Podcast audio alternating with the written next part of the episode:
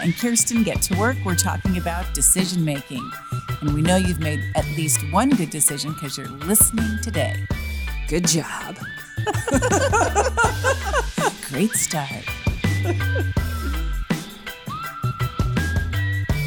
Welcome to Karina and Kirsten Get to Work. I'm Karina Hoyer, And I'm Kirsten Barron. and we are so happy that you've joined us today because we want to talk all about making decisions because you know what you decide to do We want to talk all about. all about whatever. By the way, listeners, I don't know if you can hear the robins in the background. It's like we're Disney princesses. I can't decide if we're Cinderella or Snow White, but it's like the robins are singing to us in the background. it's very disconcerting, is actually. in the snow. I can actually see There's my nothing about me that feels Disney princess, frankly. Really? Not a thing. No, but I like that. Yeah, that's true. I can see Yeah, that. I, I don't like that. necessarily want to be a Disney princess either. No. mm-mm. That's okay. a, that's another good decision that we've made today. Good decision. No Disney princess. I'm going to say the one decision that bad decision that I know you've made is you interrupted me. I didn't get to the ease, meaning, and joy. Oh, let's get there right now. Yeah. so that's the most important. that is the most important part. So we are here because we want working women and all women, frankly, to have ease, meaning, and joy in their lives and Amen. at work. Absolutely.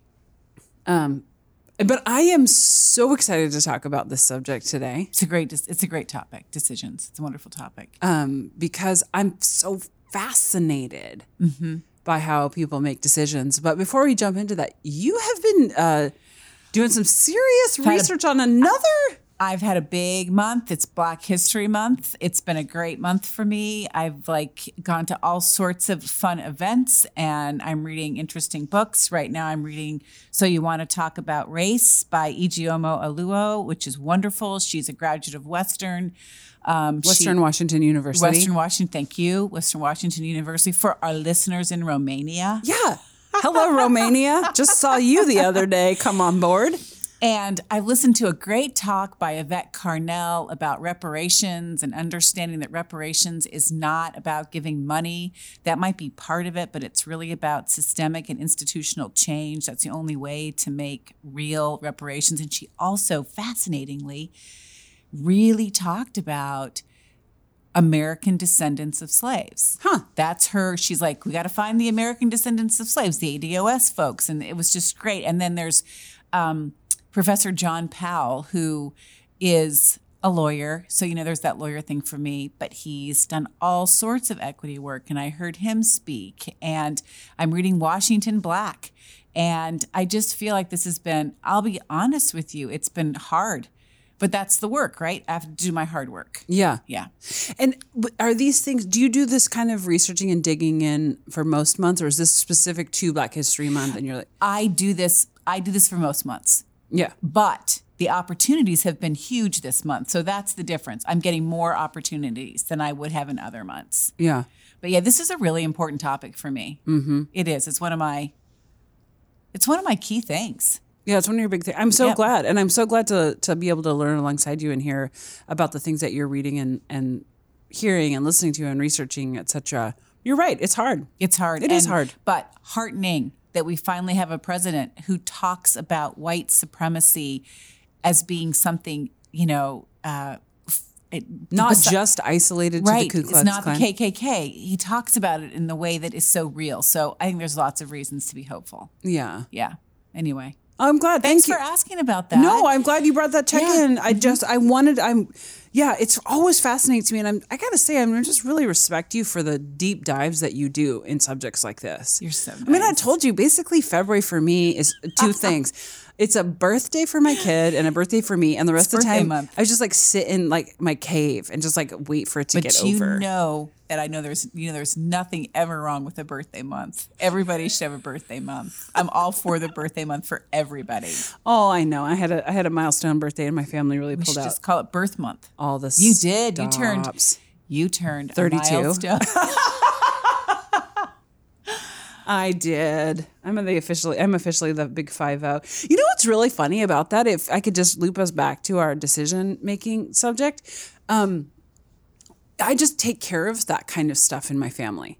I'm the person who normally does the planning for the birthdays or whatever the get-togethers or whatnot, and um, that my husband and my sister decided to do something as a surprise. I didn't know about it, and afterwards, so social distanced around the fire. My sister brought food. Everyone had their own separate, you know, um, stuff, takeout food that she brought. But what was interesting was that she and my husband talked about how together they were like, I don't know, Cream's the one who does this. How much food are we supposed to bring? What are we gonna do? We, you know, da, da. and so it's so funny. really It was nice. like it were they made a ton of decisions that I didn't have to make, and because it was a surprise, and because I, you know, wasn't Didn't have to involved in the a decision. pre-planning, Yep. I had a completely different experience. Oh, interesting. It was really interesting. Was it more enjoyable? It was. It did seem more enjoyable. Like I just Mm. it released myself from all of these. Like, The responsibility. where are people going to sit? How are we going to keep everybody warm? food? Do they have enough food? What are we going to Who eat? needs something to drink? yeah, Yeah. And it's crazy to me because we make those kinds of decisions all day For other people. Mm-hmm. Well, and even for ourselves. Yeah. Do I want toast or cereal? You know what I mean? yes. Do I Am I gonna? Um. So. And am I going to walk to that event or drive? Do I want to say yes to that meeting? Do I want to go to sleep now? Like, Do I want like, to volunteer on that thing? like our brains are constantly making decisions From the second we wake up. and i rarely have an opportunity to sort of observe a situation where the onus of the decision mm-hmm. making is usually mine and i'm not doing it I have to tell you, I've had those experiences more recently in my life as my kids have gotten older, and I love them so much. I love them so much. It- what do you love about them I love just being able to enjoy something. uh-huh That's my only job is to enjoy it. yeah And I just get such pleasure out of that. yeah and it's funny how i would say making decisions gives me pleasure but i hear what you but what you just said really resonated for me which is if my only job is to Mm-hmm. love like to enjoy it it's a completely different experience. different experience I will tell you, I feel way more comfortable giving that experience to others. I'll be honest. Hmm. I feel way more comfortable, like you're talking about, making the decisions, doing the thing, putting it together, making sure everything's okay. I feel super comfortable in that role. yeah And because I'm more, because I, you know how when you're more comfortable with things, and we'll talk about this more in decision making, that's where you gravitate, your comfort. yeah But boy, I sure do like sitting on my, you know what? Having people bring me the you know what. Which is crazy. This is the whole reason why we had to talk to a focus group about Yes, decision making yes. because you and I are exactly so the same. similar. We're just like, Yeah, it was- okay, we'll just gross. do it. It's gross.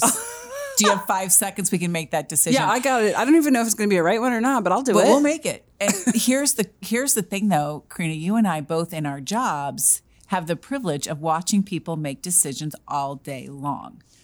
Is it a privilege? It's a pri- Yes, we watch people make decisions all day long, and it's fascinating to see them do it. And as somebody who's there to be a supporter, a provider of service, how do I help you with this? Yeah. You know, helping people figure out how to make decisions is a lot of how I spend my time. Oh, yeah. It's the reason why I didn't call myself a coach when I started my consulting business and I, st- I call myself an advisor. So Oh, I'm like, yeah. I'll just tell you. It'll, I will just tell you. I'm not going to coach you. I am not. I'm just going to make the decisions for you. However, I agree with you. There is this place where we're watching people, mm-hmm. and I am fascinated by it. I have a client. Well, I've watched one client in particular make deci- like make snap decisions that are shocking to me, arresting. arresting. Like, Like, where'd that come from? what? No data, no mm-hmm. research. No experience previously, just ra- you know, like just random out, seemingly out of nowhere. And what's so interesting about that, Karina, is that that's the reason we wanted to do the focus groups. I think you and I don't feel comfortable digging into our clients with like, Yeah. why did you just make that decision with no data? Yeah. Or why did you da da? I mean, grilling a client about their process, you know, is a little weird, frankly. Yeah, seriously, what the?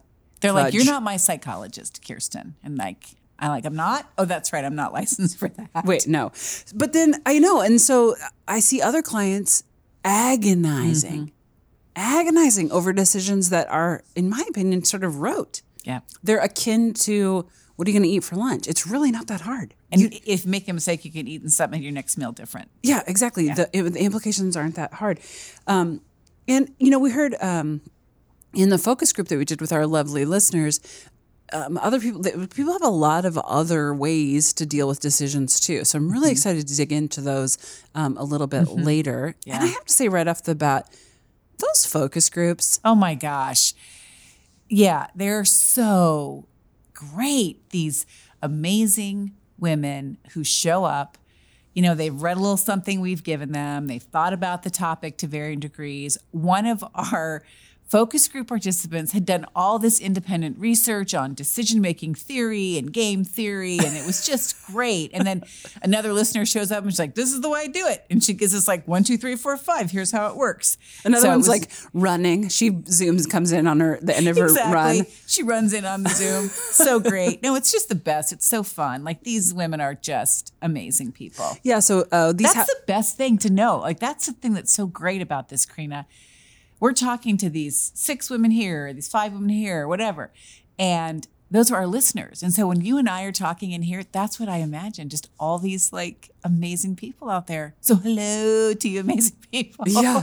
And if you ever, listener, want to um, kind of get in on this, follow us on social media because periodically we ask for input because frankly, we don't know everything. We know mostly everything. but every once in a while, we need a little help figuring something out.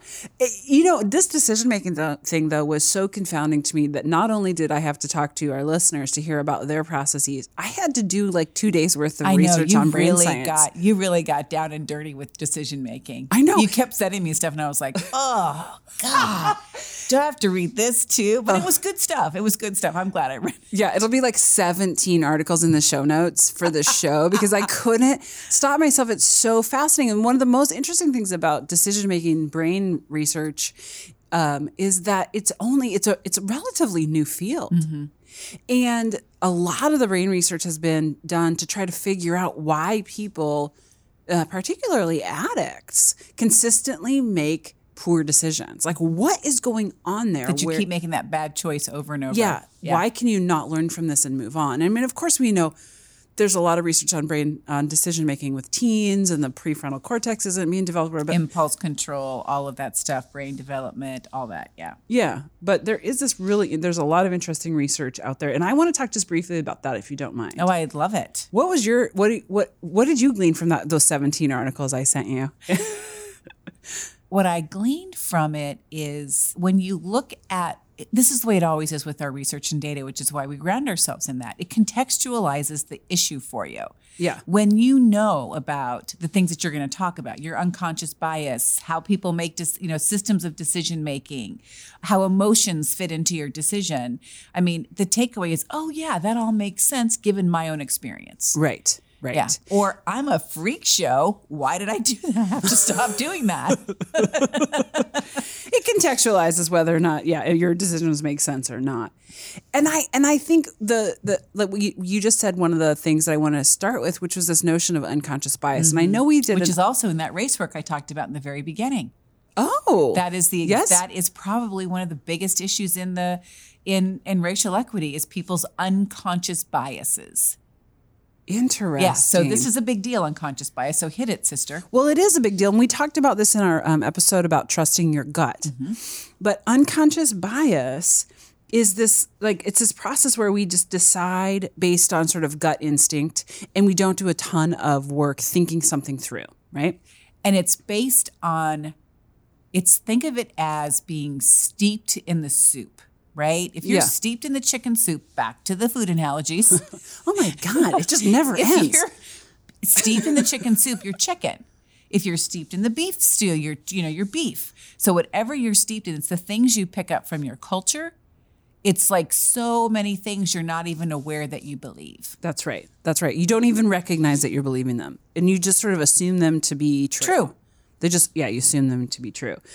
Well, a lot. It's really funny. The two different.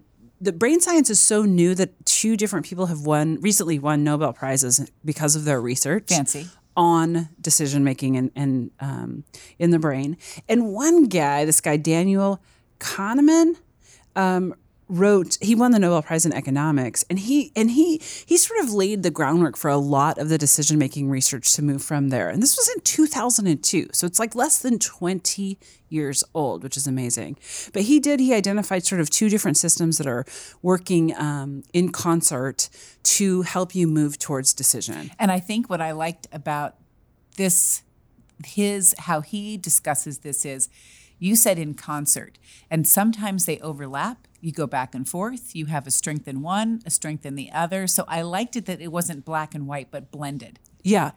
Yeah, and, and he and he even goes on to say, so they're called System One and System Two. I mean, So what great creative names. I know that was awesome. It took me a minute He to should be figure a out fiction writer. how did we pronounce that. but it's those. un- So System One is like your snap judgment, the things that rely on your unconscious bias, and a lot of people make decisions like this throughout the day. Right? It's it's the things like I like this, I don't like this. That person looks suspicious, that person doesn't. I want to hire this person. Mm-hmm. I can't tell you, you know, just because I gravitate towards that person. I like this guy. That guy's dangerous. Like all hmm. all of those sort of snap decisions. And it's really good to pay attention to and if what's going on in your internal process when you find yourself in those situations. And having said that, that's a very efficient way to be in the world. Yeah. It's very efficient to know like it's just part of my it's just part of my makeup that I don't really make a decision about my breakfast. I just go grab this thing and I don't it's unconscious almost that I just do it because you know that's what really works for me. So a lot of this is efficiency. It's just sometimes we are captive to the, you know, perils of our efficiency, That's right. right? Meaning you're making a decision, an efficient decision based on potentially inaccurate information. Correct. Right. Yeah. And while it's efficient, it's a really bad decision. at right? Could be turn out bad. So at work, he studied people who he believed, who he watched making really effective snap decisions. Most likely, most of them were like firefighter, fire chiefs, and um, emergency responders. And he was he re- realized that actually they were all making incredibly difficult, Complex. complex decisions. numbers of factors, numbers of outcomes, numbers of possibilities. directing people were all based on system one, and that's because this is a skill you can hone. And that was what that was the difference is that in those cases with those kinds of folks that he was looking at, that those decisions were based on a tremendous amount of experience. That's right. So they actually had all the data in their head and they were just so facile with it that it looked just like they were deciding it, but they actually had done all the processing already. Yeah, it looked like yeah, it, and and I think this is really interesting with work because it really speaks to the importance of experience, especially when you're in a job that requires snap decisions. And I think of leaders in a lot of ways. I think that some of the best leaders are, are again steeped in the work, and so they can make very quick system one live in this system one, but with good information. but with good information, not simply unconscious Yeah. Mm-hmm. bias. Not everybody, but a lot of folks can. The system two way of decision making is, as you can imagine, much more analytical, much more rational, slow, controlled, and it really allows you to sort of weigh consequences A or B. Now, it has its downsides too, and I think we all know people who get stuck. Analysis paralysis. Yeah, they just it makes me nuts. yeah. It- and it's interesting because I, in one of the articles we read, and I wrote this quote System two decision making can insulate you from c- the corrosive effects of fear and emotions. And, it, and I put a bunch of question marks in our notes about it because I was like, what in the hell Mm-hmm. does that mean? And I think I get it. I'm curious what you think about that. You go first. No, I've, I've Okay, actually probably been talking for like seven minutes No, now. you haven't. Um, so when I think that you, I think that system two, that rational decision making, can can insulate you because you put all your energy into options and information, and you just focus what you're doing. Here are the options. Here's the information. What do you think it is? Yeah, I think that's right. It says it was so again, it can insulate you from cor- the corrosive effects of fear and emotions. And I'm thinking, I don't know if the word corrosive is right in there, but I, I yeah, it's like, But for wait, some people, you can. We'll talk about emotions and how they play into decisions later. But emotions really do get in the way of decisions. Right. Bless my uh, paralegal's heart. She is getting ready to consider putting her dog to sleep. uh, And I'm sitting there talking with her, and as this is a great way to point out, it's all emotion.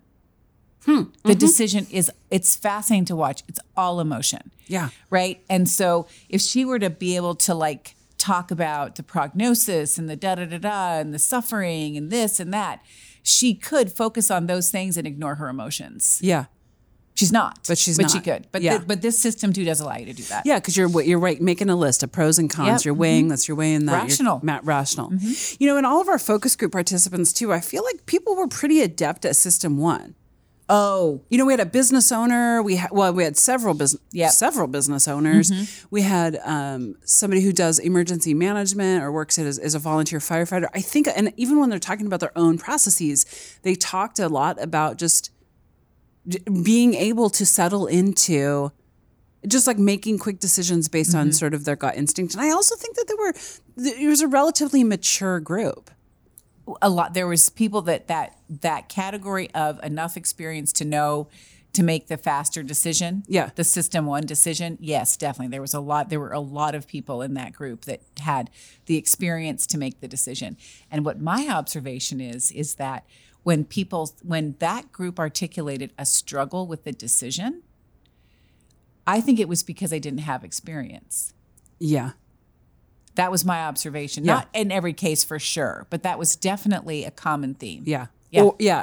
Uh, nor maybe, uh, yeah, they didn't have experience. They could find the information, but they didn't necessarily have the experience. And I Mm-hmm. think it's funny is, you know, you and I might be totally, I don't know if you're exactly like this or not, but I, I will, I will live and breathe system one decision making all day long, but with no information, like no experience.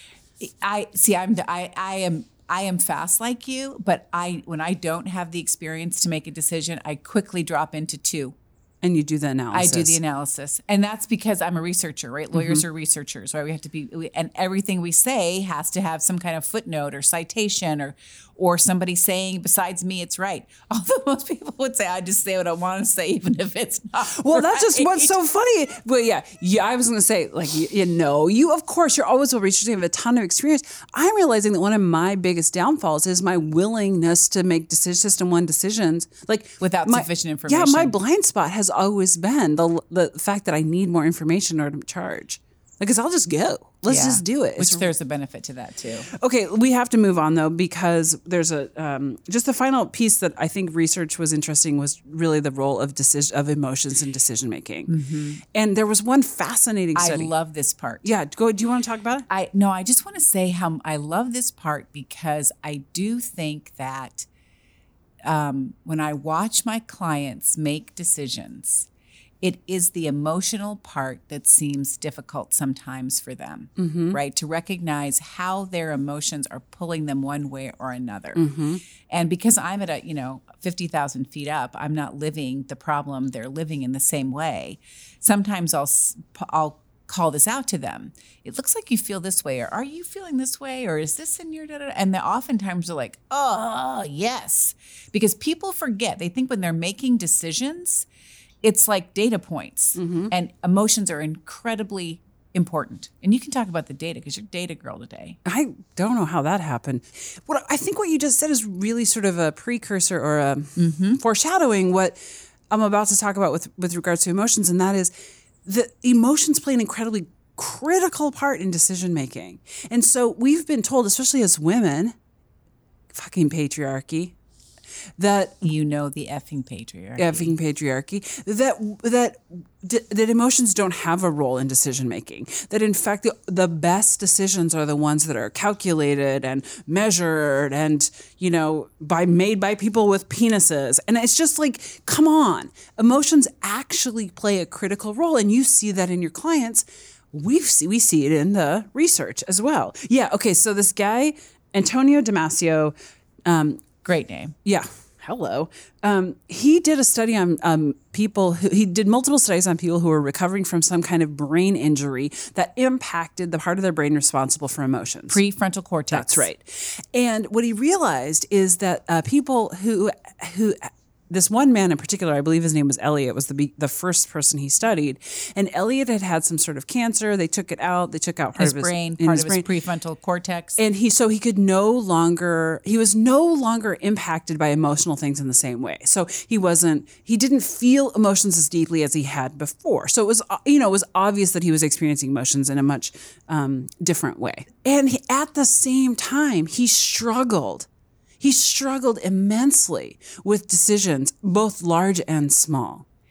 And, as an aside, this guy, his IQ, his memory, his language, his learning, all that's intact. Yeah, all of it was intact. Study after study, IQ, nothing had been changed. The only thing that had been changed is emotions. So Damasio gets in there and starts taking a look at the neurological link between in the brain and discovered that actually decisions are made by a combination of three different regions in our brain.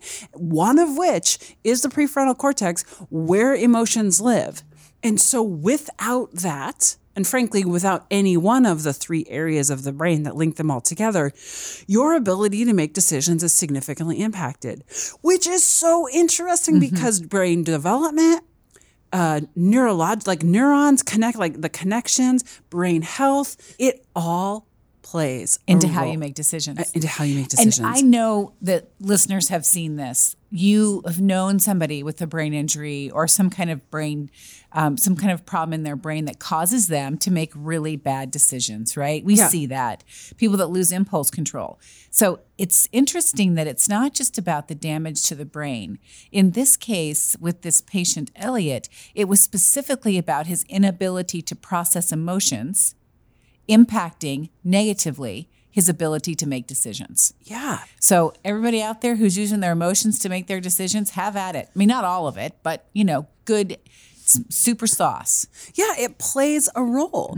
And, um, And that that Damasio guy um, confirmed his findings in many, many other patients. Yeah. So it wasn't just Elliot. Yeah, and I think that he, that was sort of the precursor to a lot of the research that have been, has been done on trauma, like childhood trauma and brain development, and all of that. Like, it's really interesting how your brain develops, especially in the early years, but you know, even further on in life, um, and how you how that impacts your decisions. I guess the final thing for me is just abundance, and I want to talk briefly about uh, the uh, the research. No, really, I did like seventeen articles. Like, it just keeps going on and on. um, it's just the impact. I know. I read your, them. Yeah, I know. Of your mindset. Yes. And we talk about this a lot. And It's like really a common theme in the show, frankly. yeah. Yeah. Like that how open you feel Mm-hmm. if you have an abundance mindset, it really does. Science again proves that it it helps you make better decisions. But what one of our focus group members showed talked to about which was fascinating was the other piece that a, an abundance of choice is not always a good thing. Mm-hmm. Now she told a story about being in Poland, I believe it was. Yep. And you know, there are you don't have a lot of choices. You're having like there's one can of tomato sauce and that's it. Yeah. And she spoke to a Polish woman about sort of all of the wasted time and energy that Americans um, spend Making decisions on trivial on decisions. which mustard. Yeah, on which Yeah. on which mustard. What, what Yeah, too many choices can really hinder you. Yeah. So I guess for me, all of that research really brought home sort of the experience that I talked about in the beginning, which was how people make decisions is so fascinating and so complex. It's complex, it is. And it's so personal too. it's so personal. Which is why I think people really need to be aware of this because, I mean, all of, you know, we said this in our show a couple of um, weeks ago. It's like you're going to be somebody different at the end of the year. You know, Yeah. who do you want to be? That's a decision, yeah. Yeah. right? All of this ties into that. Yeah. Um, let's, are we ready to talk some more about our listener focus group? I would love to. Okay. Because there are some things that I have taken away from watching my clients, listen, reading the gazillions of articles that you sent me. You're 'cause I want to be supportive. and talking with the listener focus group. And that is that I think the folks that have an easier time making decisions and especially being happy with those decisions are people who generally have a better knowledge of themselves Yeah. right? What is it that you like? What do you don't like? What don't you like? Are you familiar with this area? Comfortable making decisions? You know, how much do you know? So, um, how Mm-hmm. What are do you? What are you comfortable rationalizing? What are you comfortable rationalizing? Can you live with, you know, how do you live with the consequences of this? What happens if it goes bad? So, you know, understanding your own fear, your own risk aversion, your anxiety, your personality style, all of those things are really important. We have one listener who I think has finally honed that for herself. Mm-hmm. And she basically said, I've read a lot of books. I've figured out the things in my life that I value and that are important to me. And that is the lens through which I make decisions. Right? It's like anytime somebody asks me to lie or to not tell the truth, I'm like, game over. Right. That's easy. Game Right. over. That's not the decision I'm going with. There are those kinds of rules that you can follow when you make decisions, and um, knowing those about yourself make it a whole lot easier. Right. Right. And I, you know, that was a um, result of, I- it sounds to me like you said, a lot of work, a lot of deep personal work. And I think that, that that is true. You know, she was on the Zoom call having to make decisions for her children. And she's like, no to the TV. You know, no, you, you have to eat Right. this. You're not gonna be, and those were all very, you know, like she didn't she to. says, I have gone through what I've already made that decision because I've decided how we're going to, how I'm going to raise my children. right. So that was, and what I also liked, another listener said, her way of phrasing that was, Am I comfortable? And I thought that was more of an intuitive style, Yeah. but I think it reflected the same thing. I know who I am, I know what I want and like, and who I want to be, and am I comfortable with this decision? That's right. so different ways of expressing it, but very similar concepts. And also, I was going to say the one, and also, how comfortable am I with risk? Yeah, that was when things how yeah how risk averse are And I think that you know when I'm watching my some of my clients like labor over decisions and na- analyze and analyze and analyze and analyze and ask and pull and question and Mm-hmm. you know dig in, I wonder how much of that is around mitigating risk. oh, that's what I you know I mitigate risk for a living. Yeah, And that's absolutely what we do is we, and I, this is so interesting. I say to people, I, listen, that's fine. I'm saying, listen to what I have to say. It's so interesting. That seems so I'm weird. waiting. That I'm like, so on the edge of me. but I tell clients when they're like, well, I want this to be as safe as it can. I want this buttoned up, bootstraps. I'm like, did you wear a helmet when you drove to here? You drove here today? This Uh. is when we're still meeting in person. Did you wear a helmet in the car? They're like, no. And I'm like, it would have been much safer if you wore a helmet in the car because then you'd be protected from head injury. because this is the thing. You can do so much to protect yourself, and you've just got to decide when it's good enough. yeah, exactly. Which was I've always gone for like we talk a lot about the quick B plus. Um, yes, yes. I guess off lengths. I'm not sure I've said that before instead of, you know, an A. And I thought somebody else was said, um, what was that quote? Oh, done is better than perfect. Yes. You know, so again, I think that's That was it. Like, another listener quotation. Done is better than perfect. Not taking a lot of time with decisions. That's your same thing as the B plus. yeah, just let's get the let's get go for the quick. B And plus. I'm all for a B plus, please. yeah. My children would not tell you that's true, but it is. I'm all for a B plus. But I also it's a lot about what you know about yourself, Mm-hmm. and if you've done some of the deep work to figure a lot of that out, then some decisions are are easier. Yep. It's also what you believe to be true about the world. Yes. Mm-hmm. And I think this is where unconscious bias comes in, but also things that we tell ourselves, abundance mentality, like how what do I do I believe that things are inherently good or bad, or is, are there limits, etc. But also Do I understand what I can and can't control about yep, the world? Yep. Yep. Absolutely. I probably say that three times a day to clients. Well, you really can't control that. Well, you really can't control that. I seriously, I I'm I think I say it three times a day, Interesting. all the time. Yeah. So again, what do you believe about the world? Can you control that or not? The one that I thought was really interesting, we dug into a little bit with our listeners, was what role does age play? Self-limiting. Yeah. What is it you're telling yourself about yourself or about the world that limits you? Uh-huh. And her example was like, who says you can't be a volunteer firefighter at 70? That's right. Who says that? yeah. Who says I can't live in a house with stairs? Who ca- says I can't? I mean, uh, live at the top of a mountain with a windy, windy road, or whatever it happens to be. That's right. Who says I can't be 65 and a runner? Who Well, says that? That's right. And I, I want to say that for as far as women and work goes, that's the one of the most inspirational things that I see in the generation that's that's, that's coming up behind us. And I have to Oh, say, yes. your daughter Hayden does this all all the time. I'm like, you're right. Why not? right. Why not? You know, and, Yeah. and I think that a lot of us women, especially of a particular age, I cannot believe I am 50. So great. 50 so great. Um, Rocket. I cannot wait. So yeah. great. Um, but you know, women of a certain age, we do we we grew up with a different set of understandings about the world. and those are the unconscious biases That's that we bring that restrict ourselves. So I want listeners to think, be thinking about like, what do, again, what do I know about myself to be true? What do I need? What makes me feel comfortable? And what can I call bullshit on In the world. in the world? What is in the world that I can be like, this is not working for me. I'm not buying into it. The other thing I think about believing in the world is do you believe there's a place for experimentation? Right? yeah, yeah. Talk more about that. This is really an important one for me. Like sometimes you do something to try it. Sometimes it's a little decision or a big decision or a trial decision. And I love these decisions because experimentation is so important and it's about accepting the possibility of failure. That's right. And you know, I love that Meet the Robinsons kid Yes, the, is that the a Pixar or whatever? It's a Pixar, the scientist kid. He goes into his like new family. He's a he's an orphan, and he like blows up the entire place with his fancy new space gun he's figured get whatever kind of like plasma gun he's figured out, and you know he ruins the dinner, and everybody applauds him because he has succeeded. That's right. in figuring out what doesn't work. Yeah. So there's benefit in that. Yeah. Succeeding and you know sometimes figuring out what doesn't work is the success. So what did you start with? What was the point you made before you told the Robinson story? Experimentation yeah. So how how you feel about experimentation? and being ready for failure. That's right. and understanding that sometimes failure is about getting to success. Yeah. Like it's not quote unquote failure done over, game over. Yeah. Yeah.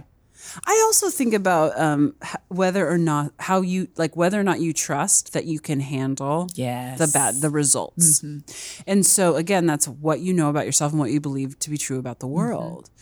Um, is it okay to fail? Is can I handle that failure? Can I trust the world to Yeah. continue to provide, or you know, the universe to continue to provide To be safe. to be safe even after I do. Um, what do you think? What what would be I don't know one or two hints? Like if someone is facing a decision, Okay, I'm gonna, hard or hard or easy. So I, the, my favorite one from the um, listener focus group was relax into your decision. And I will often tell clients after they've made a decision and I'm not sure they are read they're they're final in it, go home, go to bed, wake up in the morning, tell me what you think. Mm-hmm. You know, and that idea of relaxing into your decision. Yeah, I really love that. That sense of I'm I've made the decision I'm comfortable with, I'm moving on. Uh, yeah, and I am loved that. I'm gonna be okay. And also, but like, yeah, like think about it, think about it, think about it. But then go chill out for a while. You just relax into it. Just give yourself a break. Yeah, Yeah, just give yourself a break. Don't grind on it. There's no that's that was the message that was that not grinding on things so mm-hmm. much, just relaxing into it.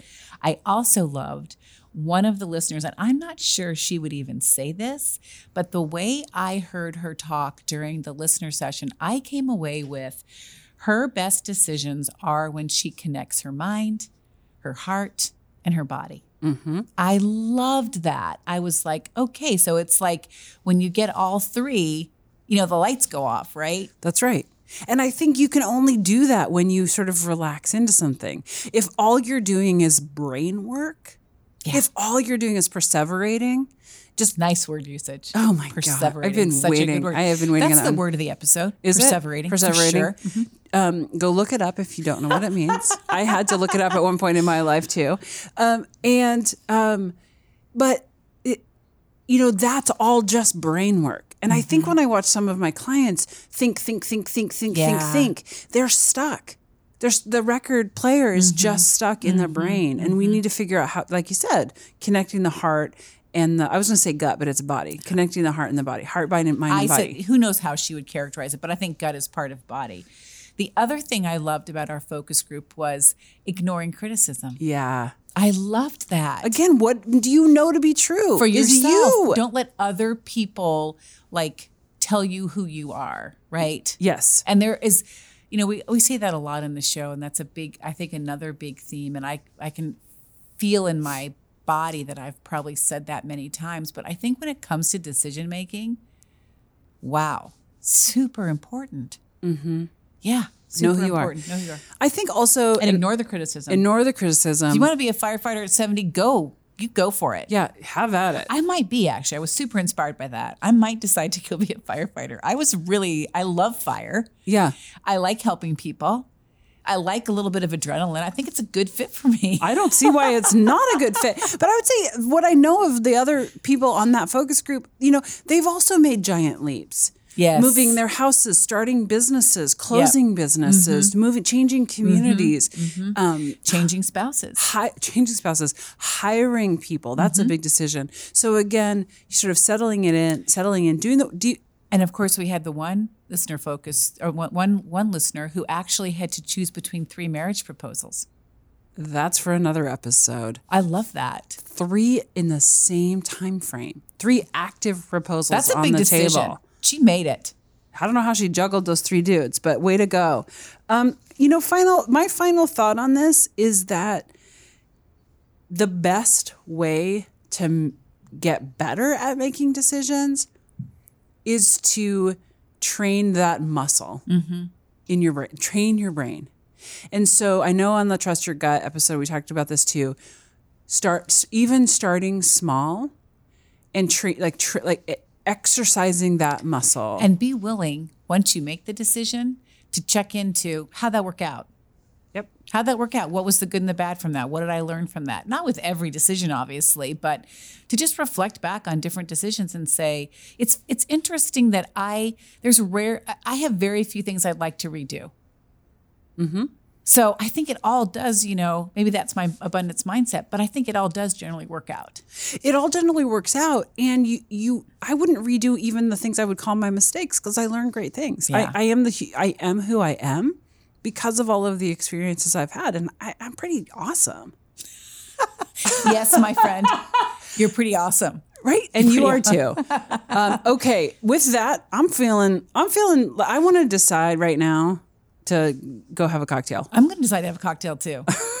that was just really system one for me. Happy. I know that was a system one. I do never. I'd never have to do a pros and cons list for for Manhattan. Um, happy Black History Month. Yeah. Wrap, yeah. Wrapping that up. Yeah. Yeah. Yeah. Thanks, friend. Good work. Thanks, listeners. Thank you. Take care. Krina and Kirsten Get to Work is recorded and produced by yours truly, Krina Hoyer. And Kirsten Barron. Find all of our episodes anywhere you listen to podcasts. You can also find us on YouTube, Facebook, Twitter, Instagram, on our website, or email us at yougettowork at gmail.com. Thanks for listening.